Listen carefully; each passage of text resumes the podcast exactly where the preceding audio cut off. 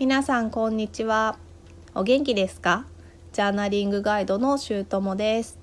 この言葉の羅針盤、読み書きで見つかる自分チャンネルでは、日常の中での小さな気づきや発見を増やしていけるヒントをつかんでいただければと思います。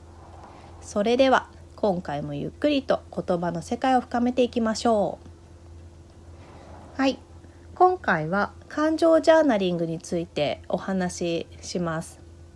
感情ジャーナリングとは、書く瞑想という本で紹介されているジャーナリング術の一つです。私はですね、まず本を最初から最後まで読んで、読書ノートを書いて、で実践を始めました。で、今回話すのはこの実践、初めて書いてみた時に感じたことになります。先に簡単に感情ジャーナリングの方法をお伝えしておくと、電気を放つ各放電とスマホの充電の充電の2つに分けて、それぞれの出来事と感情を書き出します。で、放電の方が心のエネルギーを下げた出来事、つまりマイナスの出来事や感情を書くんですが、対照的に充電というのは心が生き生きとしたポジティブな出来事や感情を書きます。で、先に放電から書くんですけれど、これ書くときに時間制限、目安が書いてあって、それをタイマーでセットして書き出すんですけど、私は一番最初なかなか出てこなかったんですよ。最初筆が止まりました。で、止まってる時になんなら楽しいことは思い出せんだけどなって、マイナス感情を私は感じてなかったかのように思ってしまったんですけど、そんなことはなくてですね、人間問いかけられたりタイム制限があったりすると、なんか答えを探し出そうとするので、脳が2、3個かな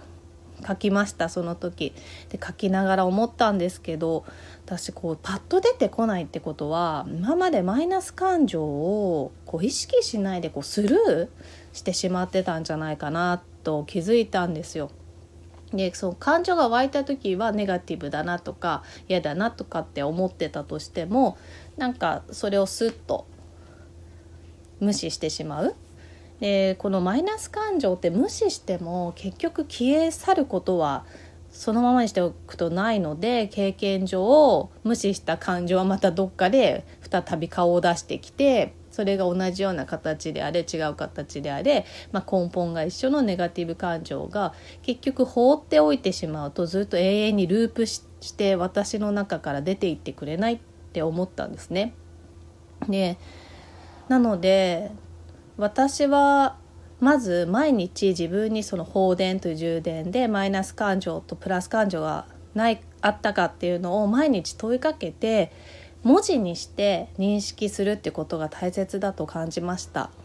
で、文字にして認識するっていうところなんですけど、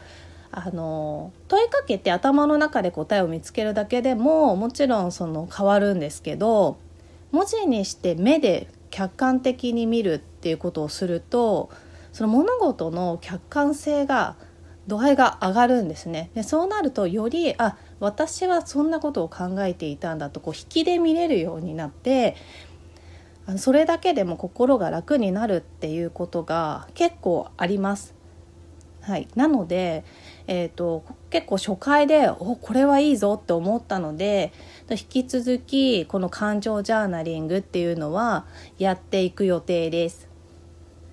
はい、それでは今回はここまでになります。また次回新しい話題や気づきの配信でお会いしましょう。皆さんの日常が言葉の力でさらに豊かになりますように。